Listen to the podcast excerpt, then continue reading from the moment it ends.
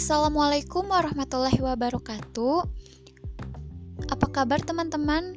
Sebelumnya perkenalkan, nama saya Debbie Indah Saribanon dengan NIM 19000522 dari PKN 2019A. Baik teman-teman, di sini saya akan mencoba untuk memaparkan mengenai materi sumber-sumber hukum Islam. Sebelumnya pasti ada yang bertanya, apa sih sumber hukum Islam itu? Nah, sumber hukum Islam itu merupakan segala sesuatu aturan yang dijadikan sebagai dasar, acuan, atau pedoman bagi umat muslim. Sumber hukum Islam ini terbagi menjadi 4 macam, yakni Al-Quran, As-Sunnah, Ijma, dan Qiyas. Mengenai sumber hukum Islam, Al-Quran dan As-Sunnah ini merupakan sumber hukum utama bagi umat Islam. Sementara Ijma dan Qiyas merupakan suatu ijtihad. Selanjutnya di sini saya akan memaparkan mengenai Al-Quran. Secara etimologis, Al-Quran berasal dari bahasa Arab yang berarti bacaan. Sementara secara terminologis, Al-Quran adalah kalamullah yang diturunkan kepada Nabi Muhammad dengan perantara malaikat Jibril dengan menggunakan bahasa Arab sebagai bukti atas kenabian atau kerasulannya.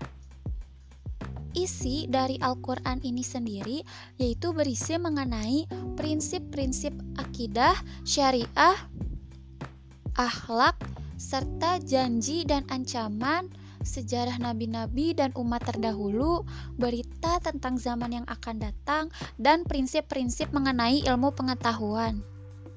Selanjutnya, di sini saya akan memaparkan mengenai as-sunnah.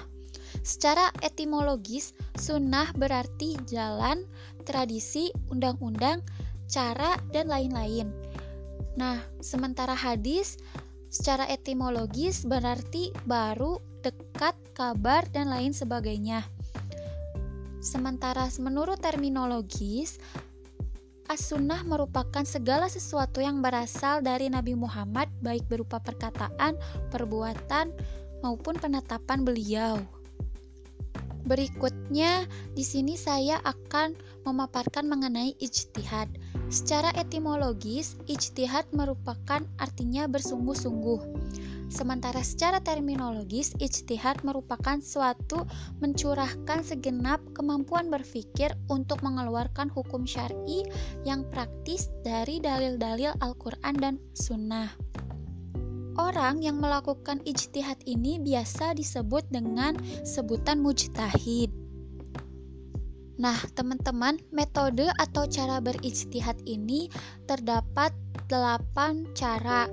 Namun di sini saya akan memaparkan 2 cara berijtihad, yaitu ijma dan qiyas. Ijma merupakan kesepakatan ulama tentang suatu hukum sepeninggal Nabi Muhammad SAW.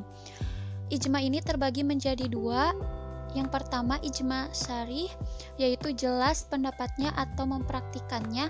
Yang kedua ijma sukuti, yaitu tidak jelas pendapatnya atau bersifat diam.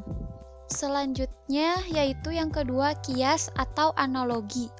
Nah, qiyas ini merupakan bagaimana menyamakan hukum suatu masalah yang belum ada nasnya dengan hukum suatu masalah yang sudah ada nasnya karena adanya persamaan ilat.